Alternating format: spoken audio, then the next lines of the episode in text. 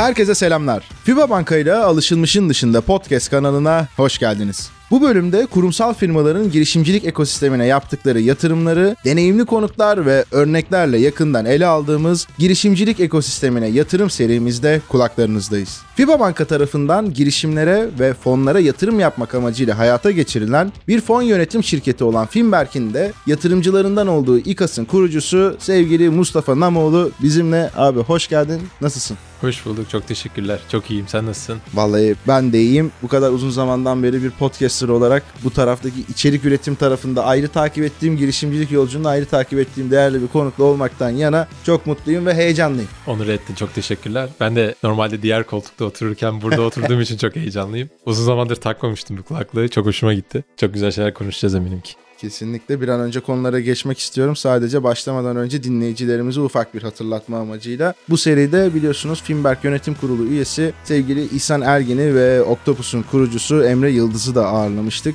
Eğer henüz dinleme fırsatınız olmadıysa onlara da kulak vermenizi tavsiye ederiz deyip hemen bir diğer içeriklerimizi de anımsattıktan sonra yeniden sana dönüyorum abi. Senin aslında böyle ciddi bir takipçi kitlen de var. Bizim de işte yine yakından takip ettiğimiz Kolay Değil var. Bugün İKAS'ı konuşacağız. İşte başka bir girişim olan Mugo'yu da konuşacağız ve genel anlamda buradaki yaklaşımları, perspektifleri konuşacağız ama yine de bir şekilde yolu seninle henüz kesişen sevgili dostlarımız için bir hikayeni paylaşarak başlarsan çok seviniriz.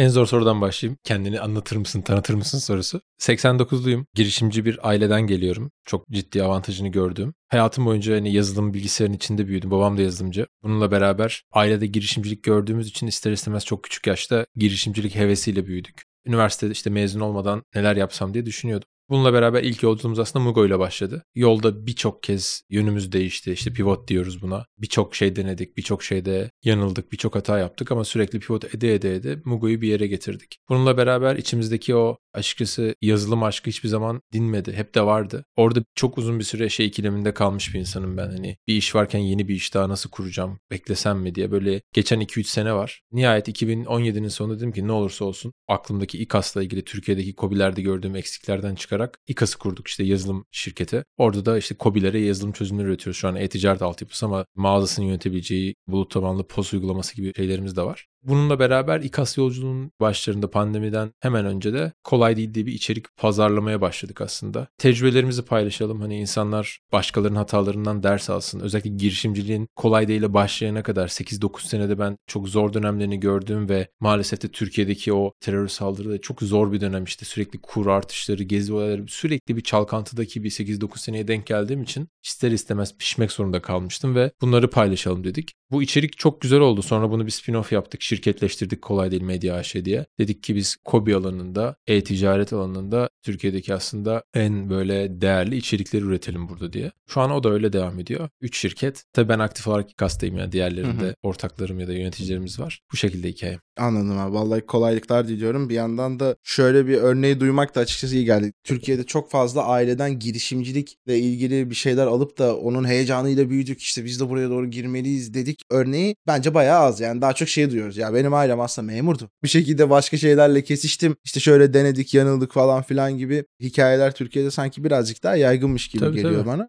Bu bayağı güzel bir şey ama sanki bir sonraki jenerasyonda biraz önce senin anlattığın gibi örnekleri daha da duyacağız gibi. Çünkü ekosistem büyüyor. Çok daha fazla insan girişimciliğe merak salıyor. Kurum içi girişimcilik gibi böyle gün geçtikçe artarak gelen bir konu var ki bu kanal içerisinde çok fazla bu konuyu da konuştuk. Konuşmaya da devam ediyoruz. Ben birazcık daha şimdi İKAS'a doğru da aslında geçeceğiz. Hani ana konumuz oradaki girişimcilik deneyimi oluşturacak ama bir girişimci olarak buradaki bu ekosistemi içerik üretiyor olmak işte kolay değil tarafının ne gibi değer önerileri önerileri var? Sana veya buradaki kurumlarına ne gibi katkılar sağladı? Ben bir yandan şunu da biliyorum. Biz de dahil aslında pek çok insana girişimcilikle ilgili bir motivasyon kaynağı oldu. Yani motivasyon ötesinde de motive olmak böyle çok anlık bir şey gibi ama bunu sürekliliğini sağlayabilecek de bir yapıda kurmuş durumdasın orada. Biraz oradaki hikayeyi de açmak bence faydalı olur gibi. Tabii şöyle kolay değil ilgili aslında bence birkaç tane güzel herkese faydalı olabilecek ders var. Bir tanesi mesela bir Selim'le olan hikayemi hatırlıyorum. Selim var bizim işte ilk başlarda kolay değildi onunla çok içerik yapıyorduk. O da esnaf bir aileden geliyor. O da işte e-ticaret yapıyor. Mesela o zamanlar başlayacakken böyle bir şey muhabbetleri vardı. Nasıl başlasak? Podcaster Pro var işte onu mu alalım? Kamera mı alalım falan. Baktım hani Selim orada düşünüyor ne mi alsak? Bir hafta geçti iki hafta. Ben de kendi kendime gittim hepsini aldım. Kurdum setup'ı. Selim'i aradım ki her şey hazır abi gel başlayalım. Mesela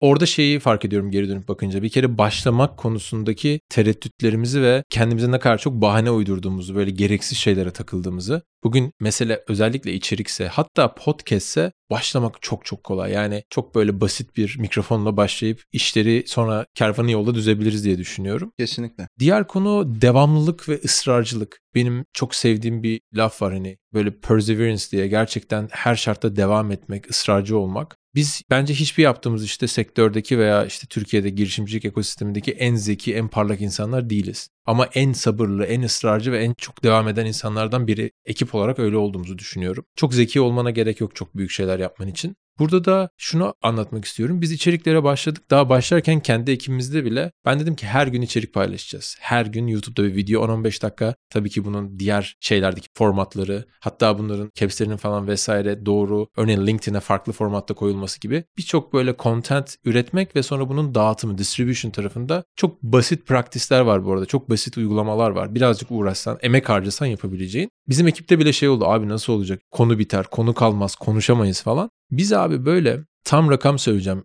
İlk 3 ay 90 gün 90 tane içerik çıktık. Cumartesi pazar dahil 90 farklı konuda. Konu falan da bitmiyordu bu arada. Sonra dedik ki tamam 90 tane geçti. Bir sonraki 90 içeriği cumartesi pazarları paylaşmadık sadece. Gene 3 ay daha bu arada cumartesi pazar harici paylaşmaya devam ettik. Şimdi bu birçok insan için çok zor bir şey. Nasıl yapacağız falan filan. Ama birçok insanın için de yapılabilir bir şey. Daha da aslında güzeli şöyle yaptık biz. İlk abi 5-6 ay 100 küsür içerik varken kanalda videolar hala 37 izleniyordu. Bunun demotivasyonunu bertaraf edebilmek, bu böyleyken bile devam edebiliyor olmak yola işte bizim en büyük başarımız kolay değil de o oldu. Yani o bir kırılma noktası her işte geliyor ya. O kırılma noktasına kadar o kadar çok sabrettik ki sonra zaten bir insanlara rezone etmeye başladı içerikler. Bir kişiyi yakaladığın zaman o içerikten hoşlanan, benzer yolculuktan geçen zaten o komünitine de dahil oluyor ve aslında inanılmaz tüm videoları izliyor gibi. Kolay değil aslında hani böyle oldu. Burada da iki tane şey çıkaralım çok kısa. Bir tanesi başlamak. İçerik yapsak mı değil, yapmak zorunda olduğunuz bir şey. Herhangi bir iş alanı fark etmez. En az formatı podcast olsun. Yani videoya giremiyoruz, editleyemiyoruz diyorsan. Ya da en kötü blog post çık yani.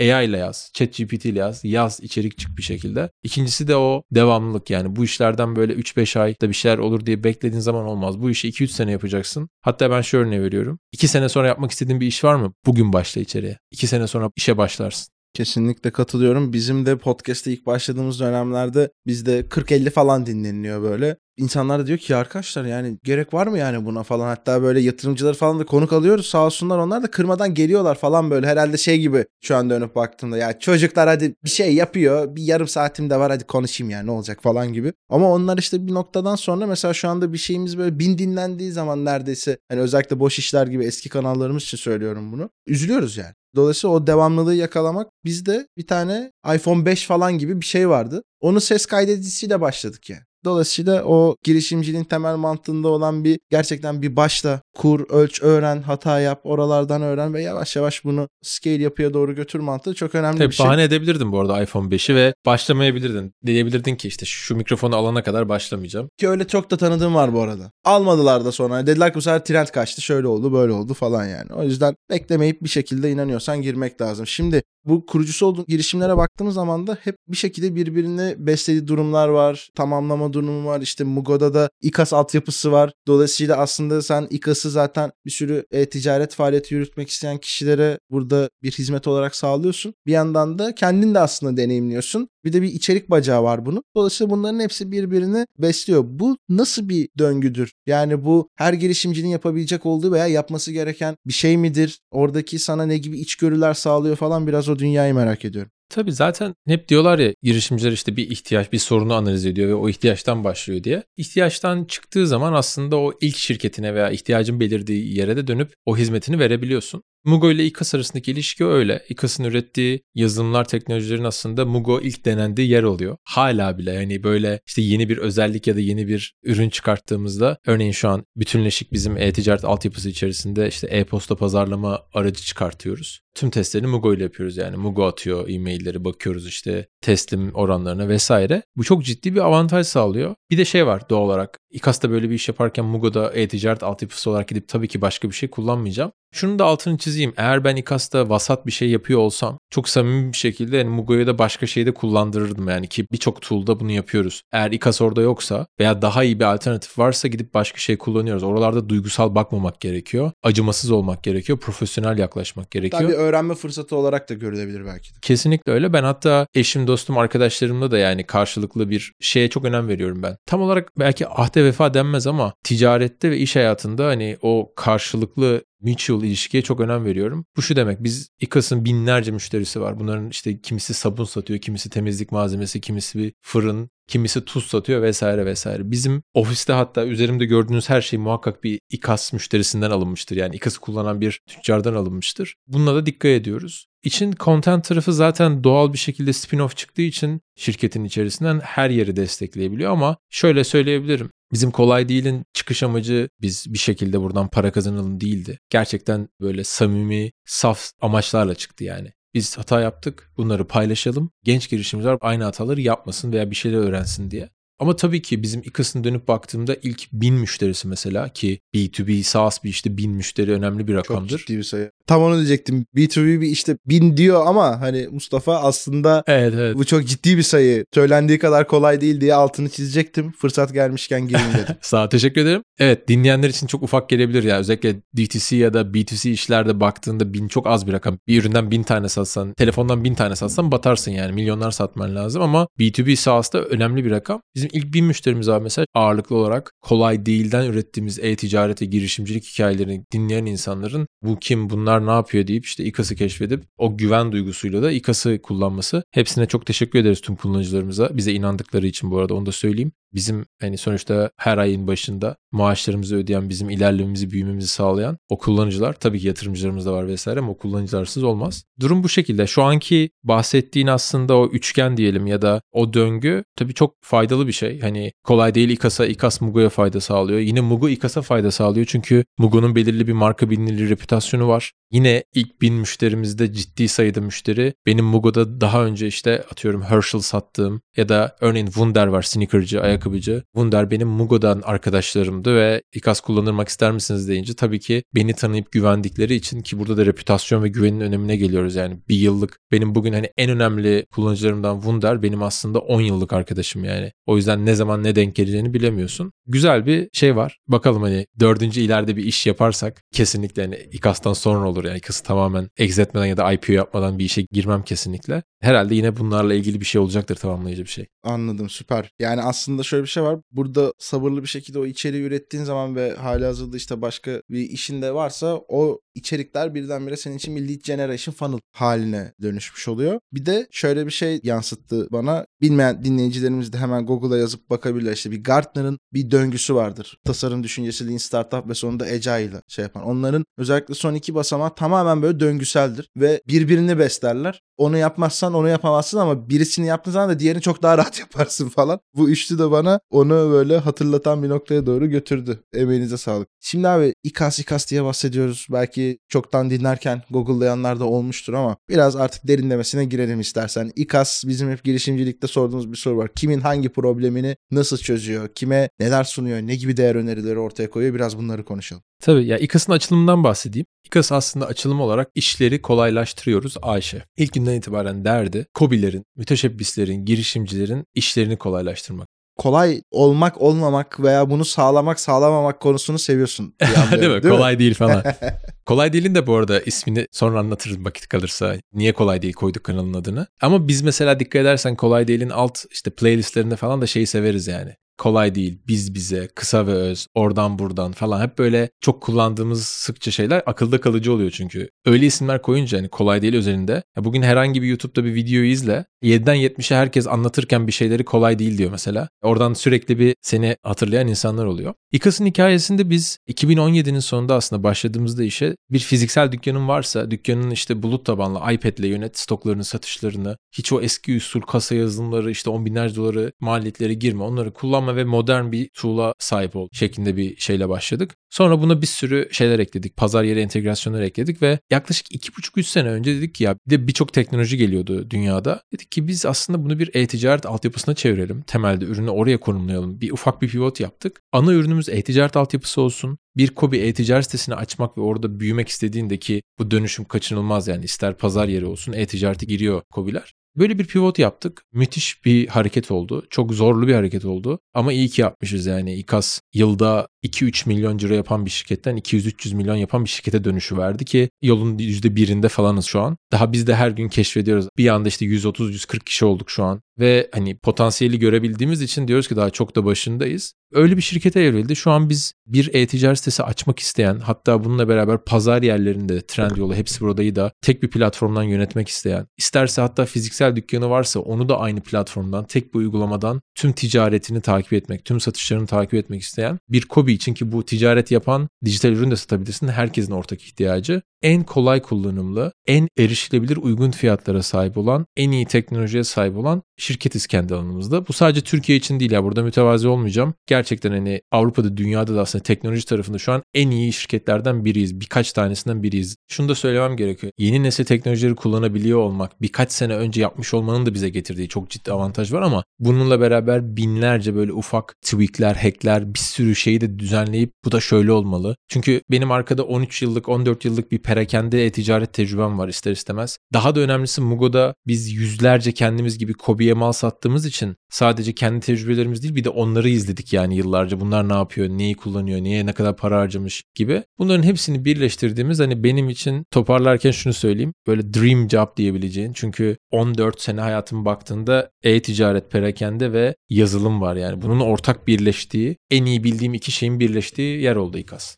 Kesinlikle süper. Yani bir yandan da aslında şöyle bir şey var. Görecede hatı sayılır rakiplerin de bulunduğu da bir pazar yani. Bunu şu yüzden söylüyorum. Genelde biz Türk milleti olarak şey seviyoruz. Henüz burada kimse yok. Rakip yok modunda yaklaşmayı seviyoruz. Birincisi zaten artık rakibin olmadığı bir alan çok kalmamış durumda. Mutlaka en azından dolaylı ciddi alternatif sunan kişiler, kurumlar vardır. Bir yandan da eğer gerçekten yoksa o da iyi bir şey değil. Ama biraz önce hani orada söylediğin bir şey vardı. Doğru trikleri bulduk ve onları yönlendirdik. Aslında çok klasik bir şekilde bu tarz içeriklerde sorarız abi. Hangi zorluklarla karşılaştın? Nasıl açtın falan. Birazcık bence oradaki önemli zorluklardan bir tanesi o doğru kullanıcı deneyimini ve müşteri ihtiyaçlarını anlayabilip buradaki o trikleri bulup bunları çözmekte ama senin işin bu tarafıyla ilgili eklemek istediğin şeyler varsa onları alabilirsek çok seviniriz. Bir de çok teknik bir iş bu kaç kişilik nasıl bir yazılım ekibi var nasıl yönetiyorsunuz çok zorlu bir konu belki benzer şekillerde çalışan veya çalışma hayali olan dinleyiciler varsa onlara da ilham olması adına sormak istiyorum. Süper bir kere ikinci soru da şey yolda öğreniyoruz biz de ama geleceğim tekrardan. İlk sorunun cevabında illa sıfırdan bir şey keşfetmenize gerek yok. Tamam çok rekabetin yüksek olduğu bir sektördeyiz doğru. Bunu bu arada globalde de yerelde bile yıllarca yatırımcılara anlatmakta zorlandık.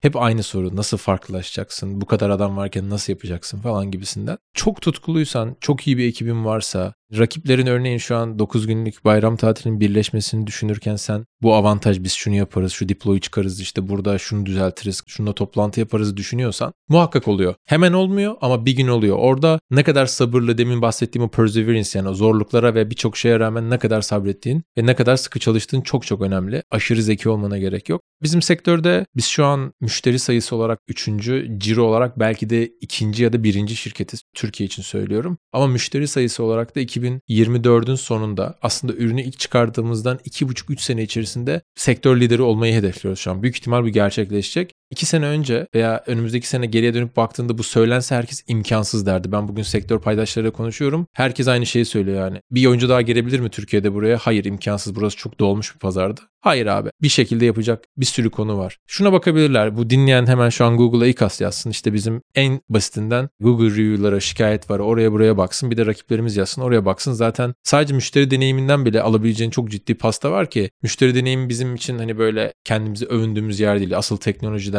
ve diğer işte müşterilerimizin satışlarının artıyor olması gibi birçok şeyden övünüyoruz. O yüzden farklılaşma tarafı büyük rakiplerin olması sizi korkutmasın. Bir gerçek de var. Bu şu an kendi şirketimizde de hissediyoruz bunu. Ne kadar büyürsen o kadar aslında yavaşlıyorsun, hantallaşıyorsun, o kadar bürokrasi giriyor, başka dertler giriyor vesaire. O yüzden bir satışçının 170'te trafik cezası yediği derdin olmaya başlıyor. Mesela bu da sana geliyor gibi konular gelebiliyor. O yüzden bunlar küçükken hani hiç satışçın ve hiç onun arabası olmadığında böyle dertlerin olmuyor. O taraf öyle. İkinci tarafta organizasyon şemasında şu an bizim işte 140'a yakın kişi var. Yaklaşık 15'i yurt dışında. Total ekiplerimizin 35'e yakını R&D yani işte yazılımcı, ürün yöneticisi, tasarımcı gibi düşünebilirsiniz. Bu rasyo genelde tüm ekibinizin %20-25'inde tuttuğunuzda çok düşmemesi gerekiyor. Fena bir rasyo değil yani. Bunun çok düşük olduğunda bu sefer yatırımcı ve globalde düşündürebiliyorsun ya bunlar acaba bu büyümeyi kaldıramaz mı yazılım olarak, arka teknoloji tarafı olarak. O yüzden sağlıklı bir rasyo olduğunu düşünüyorum. Kalan ekipler içerik pazarlama ekibimiz çok ciddi. Ya şöyle düşün abi bizim Almanya, İstanbul ve Ankara'da 3 tane ofisimiz var. Üçünde de birer podcast stüdyosu, birer video bölümü, ikişer videografer, totalde de 6-7 tane content editör vesaire var. Ya bir medya şirketiyiz aslında neredeyse. Bu şu demek yani herhangi bir ofiste gittiğinde hani bir içerik üretebilirsin veya herhangi bir yerdeki bir arkadaşlar bir müşteriye gidip bir testimonial videosu çekebilir. Yani şu müşterimiz kasla böyle büyüdü vesaire gibi. O yüzden oralar çok kalabalık. Bir de satış ekiplerimiz. Biz belirli bir product market fit diyelim, belirli bir bilinirlik vesaire oturttuğumuz için artık yavaş yavaş şuraya geliyor iş yani. Daha fazla satışçı aldığında daha fazla satış yapabiliyorsun. Pazarlamada zaten hani bir sürü bir sürü şey yapıyoruz. Şu an oraları scale ediyoruz. Dediğim gibi bu senede tahmini yurt dışının da büyümesiyle 200 kişileri geçeriz diye düşünüyorum. Anladım abi süper. Bu arada her ofiste böyle kayıt alınabilecek ortam olması bizi mutlu etti. Bize bazen Ankara'dan falan davet geliyor abi. O tarz durumlarda kapınızı çalarız o zaman artık. Yazmana aramana bile gerek yok. Gir kapıdan çek yani. Eyvallah. Sağ olasın valla. Teşekkür ederiz. Peki what is next dersek gelecek planları tarafında birazcık bahsettik ama tahminim bir kere globalde daha da büyük bir noktaya gelmek işte Türkiye'deki veya belki de genel anlamda pazardaki lider oyuncu konumuna gelmek gibi hedefler vardır diye tahmin ediyorum. Sen de bahsettin. Ama bunlara ekleyebilecek olduğumuz ileride İKAS'ı şu konumda bu işleri yaparken göreceğiz diyebilecek olduğumuz neler var? Tabii çok kısa özetleyeyim. Hani çok da böyle çekinmiyorum paylaşırken. Bir kere işte 2024'te dediğim gibi Türkiye'de pazar lideri olma müşteri sayısı olarak bir hedefimiz var. Bununla beraber şu an şirkette aslında kritik rollerde çok önemli arkadaşlarımız var ama hala 4-5 tane böyle kritik rol var ki oralara doğru insanları koymam gerekiyor. Şu an onun üzerine çalışıyorum. Bu rolleri tamamladığımızda ki bu yazın tamamlamayı planlıyoruz. Aslında şirketteki belirli ekipler, ben işte bizim Head of Growth mesela Mert var ki şu an Berlin'e taşınıyor ailesiyle.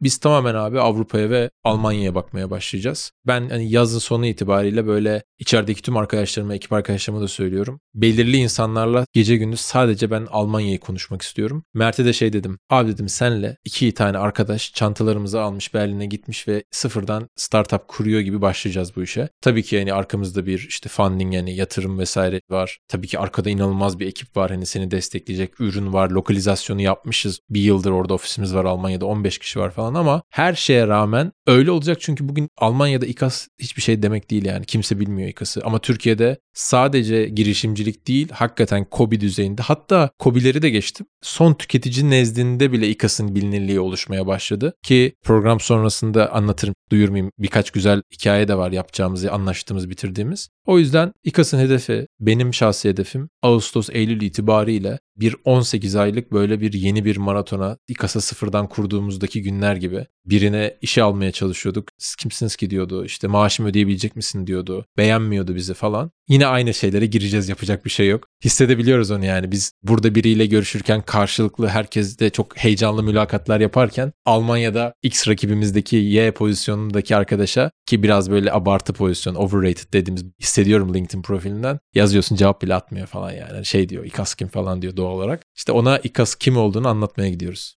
Güzel çok güzel böyle arkadan bayrakları as as hani şey var ya o modda bir müzik veresim geldi. 10. yıl Nutku çalıyorum şu an kafa arkada. Vallahi billahi gerçekten süper. Şimdiden hem gururlandım hem de heyecanlandım. Yolumuz açık olsun. Eminim ki orada da çok güzel bir hikayeler olacaktır. Bir de aklımda bir şey oluştu. Senin böyle Almanca falan videolarını dinlerken o chess mimiklerle böyle masaya hakim bir şekilde izlediğimiz o kadar içerikler görür müyüz diye de aklımdan geçmedi arada var. değil yani. Çok güzel bir kanalımız var. Daha içerikler yok ama kanal falan eli yüzü düzgün gelecek. Alzo diye bir kanalımız var. Kolay değilim bir tık Alman versiyonu. Tabii ki şey olmayacak. Yani o kanal benle büyümeyecek. O kanal biraz hani içeriye yatırım yapıp böyle önemli insanları aldığımız bir kanal olacak ama işe yarayan modelleri tabii ki replike edeceğiz. Buradaki gibi bedavaya olmayacak. Organik olmayacak istediğimiz kadar yani. Çünkü burada o benim yüzlerce videoda bir şey anlatabilmemin sebebi 15 seneki tecrübeler. Hepsi gerçek, hepsi samimi hikayeler. Keşke orada öyle bir Almancam olsa da böyle anlatabilseydik. Yapacağız gene bir şeyler var aklımızda. Süper. Heyecanla bekliyoruz diye. Bir yandan da Filmberg'in de yine yatırım yapmış olduğu değerli girişimlerden bir tanesi İKAS. Sizin buradaki yatırım süreçlerinizdeki deneyimleri merak ediyorum. Çok yine klasik bir başlık işte yatırımcı nasıl ikna edilir falan hani. Pazarda nasıl ayrıştığının ne gibi metotlarla anlatırız falan gibi gibi bir sürü soru var. Sen bunları çok iyi biliyorsun o yüzden çok girmek istemiyorum Ayrı ama. bölüm lazım ona. Aynen 5 öyle. bölüm falan lazım. Kesinlikle. Şu an burada buna vakit yetmez ama biraz oradaki o süreci dinlemek ve Filmberg'e de özel bir parantez açalım istiyorum aslında. Filmberg'le başlayayım. Tabii başta Murat Özyeğin olmak üzere sağ olsun Gaye vesaire tüm ekipler. İhsan abi tabii ki sağ olsun hani ilk günden beri bizi çok destekliyor, bize inanıyor. Çok farklı bir yatırımcı yani Türkiye ortalamalarında da düşündüğümüzde, yurt dışı içinde düşündüğümüzde. Biz çok şanslıyız hani hem İhsan abinin hem Filmberg'in bizim arkamızda duruyor olması. Keza diğer yatırımcılarımızla beraber. Yine beraber Oyak'la işte İlker abi, İlker Sözdinler ve diğer Revo tüm yatırımcılarımızla beraber. Bu tarafta bir şekilde o güveni vermek gerekiyor yatırımcıya. Çünkü normalde denir ya yatırımcı işte ekibe bakar. Ekip iyiyse yapar. Gerçekten doğru böyle. Maalesef bence bu çok güzel bir şey değil çünkü ekibin bir track record'u yoksa arkada çok böyle ekside başlamış oluyorsun ve bir şey yapman gerçekten imkansızlaşıyor. Ama ben tüm girişimcilere şeyi tavsiye ediyorum. Bir şekilde yatırımcılarla, bu insanlarla eğer ihtiyacınız olacaksa ilişkileri çok daha erkenden inşa etmeye başlayın. Mesela dün ben bir tane İngiliz bir fonla görüştüm. Yani ne yatırım arıyorduk ne ihtiyacımız vardı ama görüştüm. Dedi ki işte şöyle şöyle yapalım falan. Dedim ki biz şu an bir şey yapamayız ama ben dedim senin e-mailini ekledim update listeme. Sana düzenli olarak atacağım. Tam 16-18 ay sonra konuşalım dedim yani. Orada sen zaten doğru yerde buluşacağız seninle. O zaman bir şey yapabiliriz. Şimdi bu güzel bir şey çünkü 16-18 ay boyunca o progresi, o ilerlemeyi benden update'leri alacak ve o zaman sıfırdan başlamayacağım ilişki kurmaya. O yüzden ben Nightside girişimci arkadaşlara o ilişkiyi kurabildikleri en erken şekilde kurmalarını tavsiye ederim. Aslında burada da o sabır konusu, biraz işte sebat etme, bir dostluk geliştirebilme, bunun bir ilişki olduğunu farkında olma ve zamana yayma gibi biraz önce değindiğin konularda öne çıkıyor. %90'ı ilişkiyle dönüyor bu işlerin. Bu her yerde böyle bu arada. Ticarette de böyle ama %90'ı eğer seni belirli bir grup yatırımcı, belirli insanlar senin arkandaysa, sana güveniyorsa şunu unutmayın. Geçen birini anlatıyordum.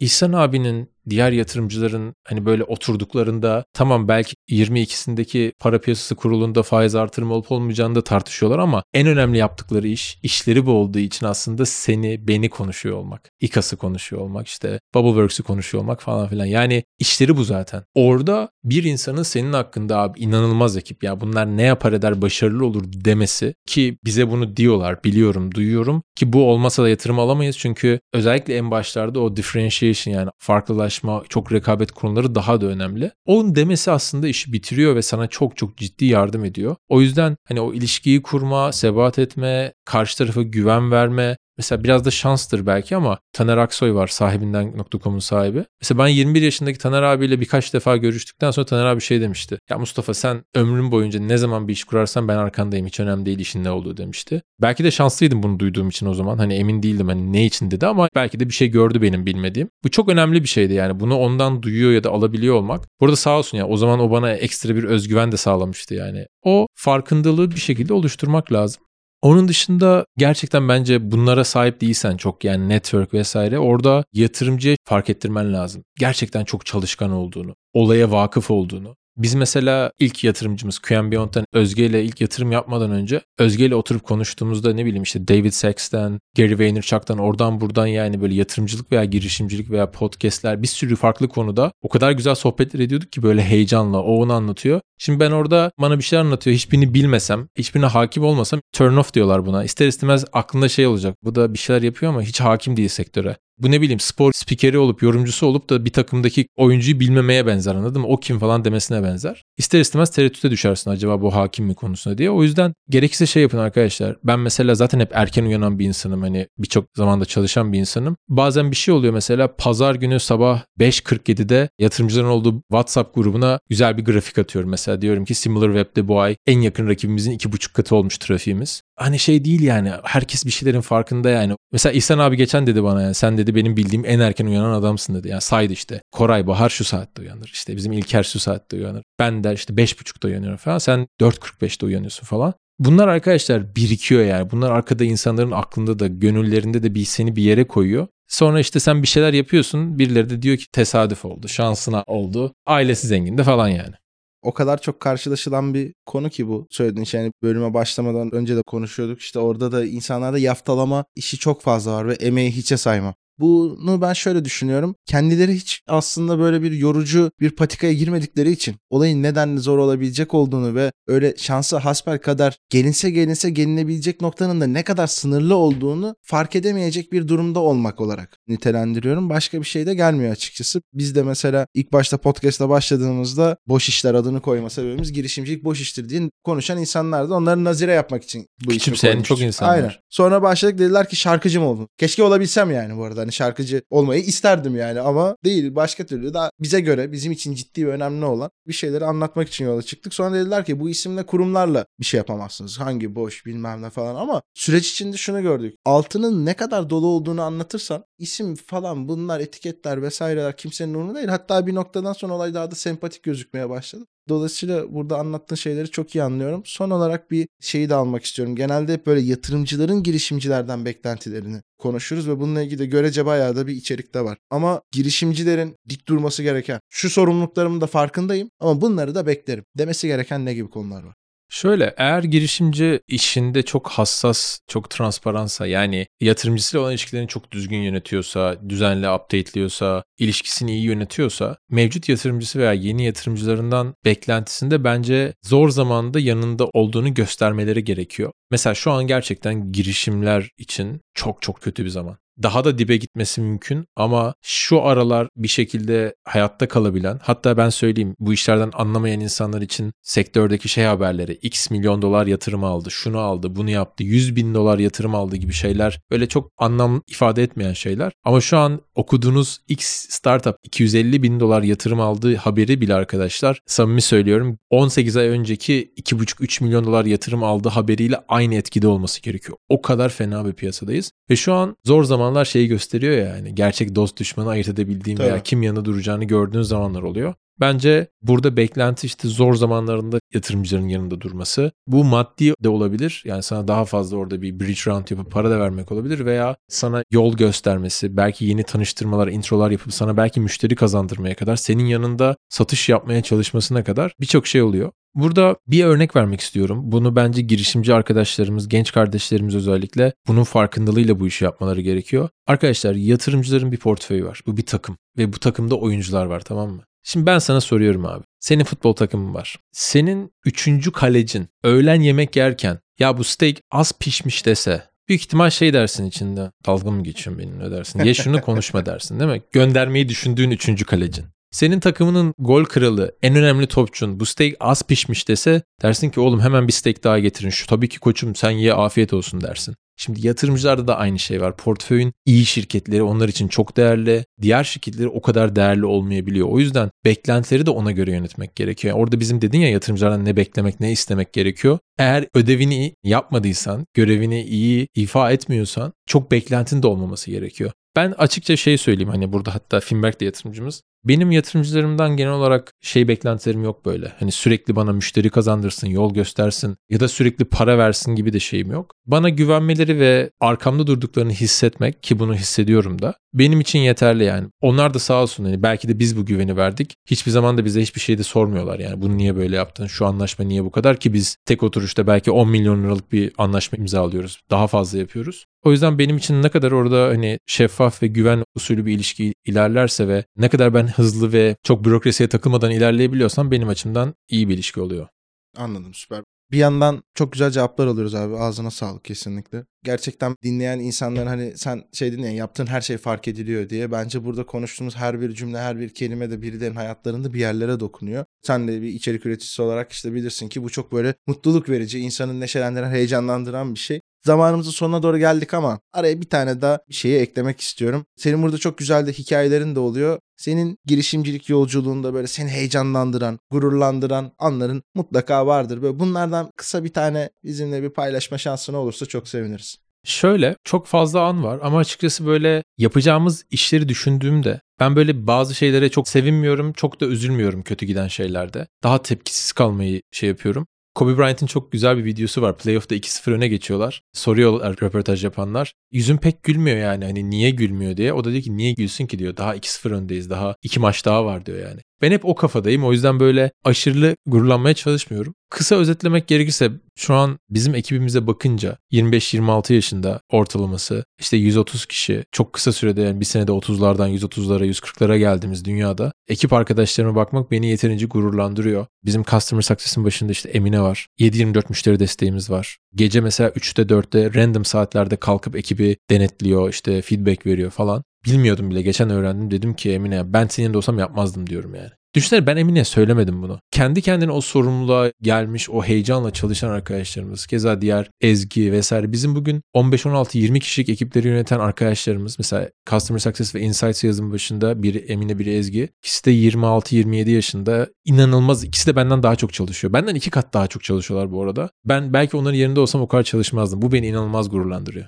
Anladım. Süper. Burada aslında bu tarz bir cevap gelebileceğini tahmin ediyordum. Şunun için girmek istedim. Genelde girişimcilik yolculuğunda gururlandıran veya işte başardım dedirttiren anlar sanki olayın dışında kalan kişiler için işte yatırımı aldığım an veya işte şu kadarlık satışa ulaştığım an falan gibi oluyor. Ama bunlar değil. Yani gerçek bence girişimcinin bir duygusal tarafı var. Bir yandan o hikayenin içerisinde nasıl bir yoğunlukla çalışıldığını da bildiği için daha buradaki o gerçek belki küçük küçük gibi gözüken ama aslında o kocaman o bütünü, o koca çark marka oluşturan. Sen o insanlarla berabersin abi. 10 yıl daha öyle. satış rekoru her ay kırıyoruz biz. Satış kırılır, az olur, tutturamazsın falan. Önemli değil. Deprem oldu, bir sürü sıkıntı oldu. Ama o insanlarla doğru ilişki varsa o ömür boyu da gidiyor. Bir şey daha söyleyeyim. Bu iki arkadaş, ikisi de inanılmaz yapıyor işlerini. Bir buçuk sene önce bu iki arkadaşın o pozisyonların başına geçmesiyle ilgili bir yatırımcımız şey demişti. Bu arkadaşlar olmaz çok genç demişti. İşte şunları getirelim demişti. Ben demiştim ki hayır onları getirmeyeceğiz. 35-40 yaşında başka firmalardan getirecektik. Hayır dedim bu arkadaşları yapacak ve iyi ki öyle yapmışız yani. Süper. Kesinlikle bu arkadaşlara da tüm ekibe de buradan selamlarımızı iletelim. Emeklerine sağlık. Evet şimdi hemen hemen bütün bölümlerimizde bitirirken sorduğumuz bir sorumuz var. Burada girişimcilik alanında kendisine hedefler koyan, burada iyi başarılar elde etmek isteyen kişileri içerik üstünde bir sürü konuştuk. Seninle gibi tavsiyelerin olabilir. İlla girişimcilikle ilgili olmak zorunda da değil bu arada. Ama kitap, dizi, film, podcast, metodoloji belki Süper. Hemen naçizane kelimesiyle başlayayım. Böyle çünkü insanlar şeyi de çok seviyor abi. Benim bir sürü videolarım dönüyor. Birçoğunu biz paylaşmıyoruz zaten. Şöyle yapın böyle yapmayın falan. Bir yerden kesiliyor. Milyonlarca da insan ilk defa görünce şey diyor. Sen kimsin lan diyor. Şunu yapın. Sen hayatta neyi çözdün falan filan diyor. Ben de iddia ediyorum. Türkiye'de benden daha çok naçizane diyen bir insan yoktur yani. Bu böyledir demiyorum. Benim düşüncem budur diyorum diye. Benim düşüncem abi en kritik şey empati. Ekiple büyüyecekseniz eğer küçük böyle bir ekiple büyük işler yapılabilir bu arada ayrı tutuyorum ama mesela Spotify'a bakın ona buna bakın. Büyük ekip gerekiyorsa bana şey sorusu çok geliyor çünkü abi nasıl yönetiyorsun orada işte mikro management yapıyor musun? Empati yapıyorsan ve yeterince sorumluluk veriyorsan düşe kalka öğreniyorsun bu arada her zaman inanılmaz insanlar çıkmıyor karşına hatalar da olabiliyor. Bir şekilde o hayat seni güzel bir yere getiriyor. Benim başıma gelen bu açıkçası. Demin verdiğim arkadaşlarda da öyle. Empatide de hep şunu yapmaya çalışıyorum. Yani biz bu insanlara beraber büyük bir şeyler yapma hazını ve bunun maddi sonuçlarını da paylaştırmam gerekiyor bunu. Buna inanmaları gerekiyor. Bu gerçekten de böyle oluyor ve olacak. Bu böyle olmadığı zaman eğer bizim beraber çalıştığım ekip arkadaşları dikkat ederseniz hani çalışan demiyorum. Çalışan ve ekip arkadaşları arasında inanılmaz bir fark var. Bu ekip arkadaşların sen Ferrari'ye bin diye çalışacağını düşünürse bir yere kadar çalışabilir ama gerçekten bir hikayenin parçası olduğunu hissederse ki bizde öyle çoğunluğu buna inanıyor. Farklı bir yol oluyor. O yüzden bir sürü şey söylenebilir. Erken kalk, çok çalış, disiplinli ol, sabret falan. Bunlar zaten bilinen şeyler ama empati ve iletişim yeteneği abi. O gönülleri fethedersen gerisi bir şekilde geliyor. Süpersin abi. Valla ağzına sağlık. Var mıdır son eklemek istediğin bir şey? Çok sağ olun davetiniz için. İnşallah iadeyi ziyareti ya İstanbul ya Ankara ya da Almanya İnşallah. ofisimizde çekeriz yani hatta. Muhakkak planlayalım. Hiçbir şeyi böyle öylesine söylemem yani. Yapma niyetim olmazsa derim ki teşekkürler sağ olun derim. Hakikaten samimiyim yapalım Çok sağ ol. karşılıklı. Teşekkür ederiz. O zaman sevgili dinleyicilerimiz sizlere dönüyorum. Her bölüm sonunda konuklarımızdan yola çıkarak böyle birkaç anahtar kelimeyi seçerek aslında bitiriyorum. Burada da Mustafa'dan aldığım ilhamla size şöyle söyleyebilirim. Yapacak olduğunuz veya yapmakta olduğunuz her türlü işte sabırla, sebat ederek ve gerçek anlamda böyle çalışkanlığın hakkını içten bir şekilde vererek bunu bir yük olarak görmek yerine gerçekten keyif aldığınız ve yapmayınca huzursuz olduğunuz bir şey olarak görerek ve gerek ekip arkadaşlarınız olsun, gerek çevrenizdeki insanlar olsun, gerek ortaklarınız olsun onlarla da bolca empati kurarak geçirecek olduğunuz günler diliyorum sizlere. Sağlıkla, merakla ve yenilikle kalın. Görüşmek üzere.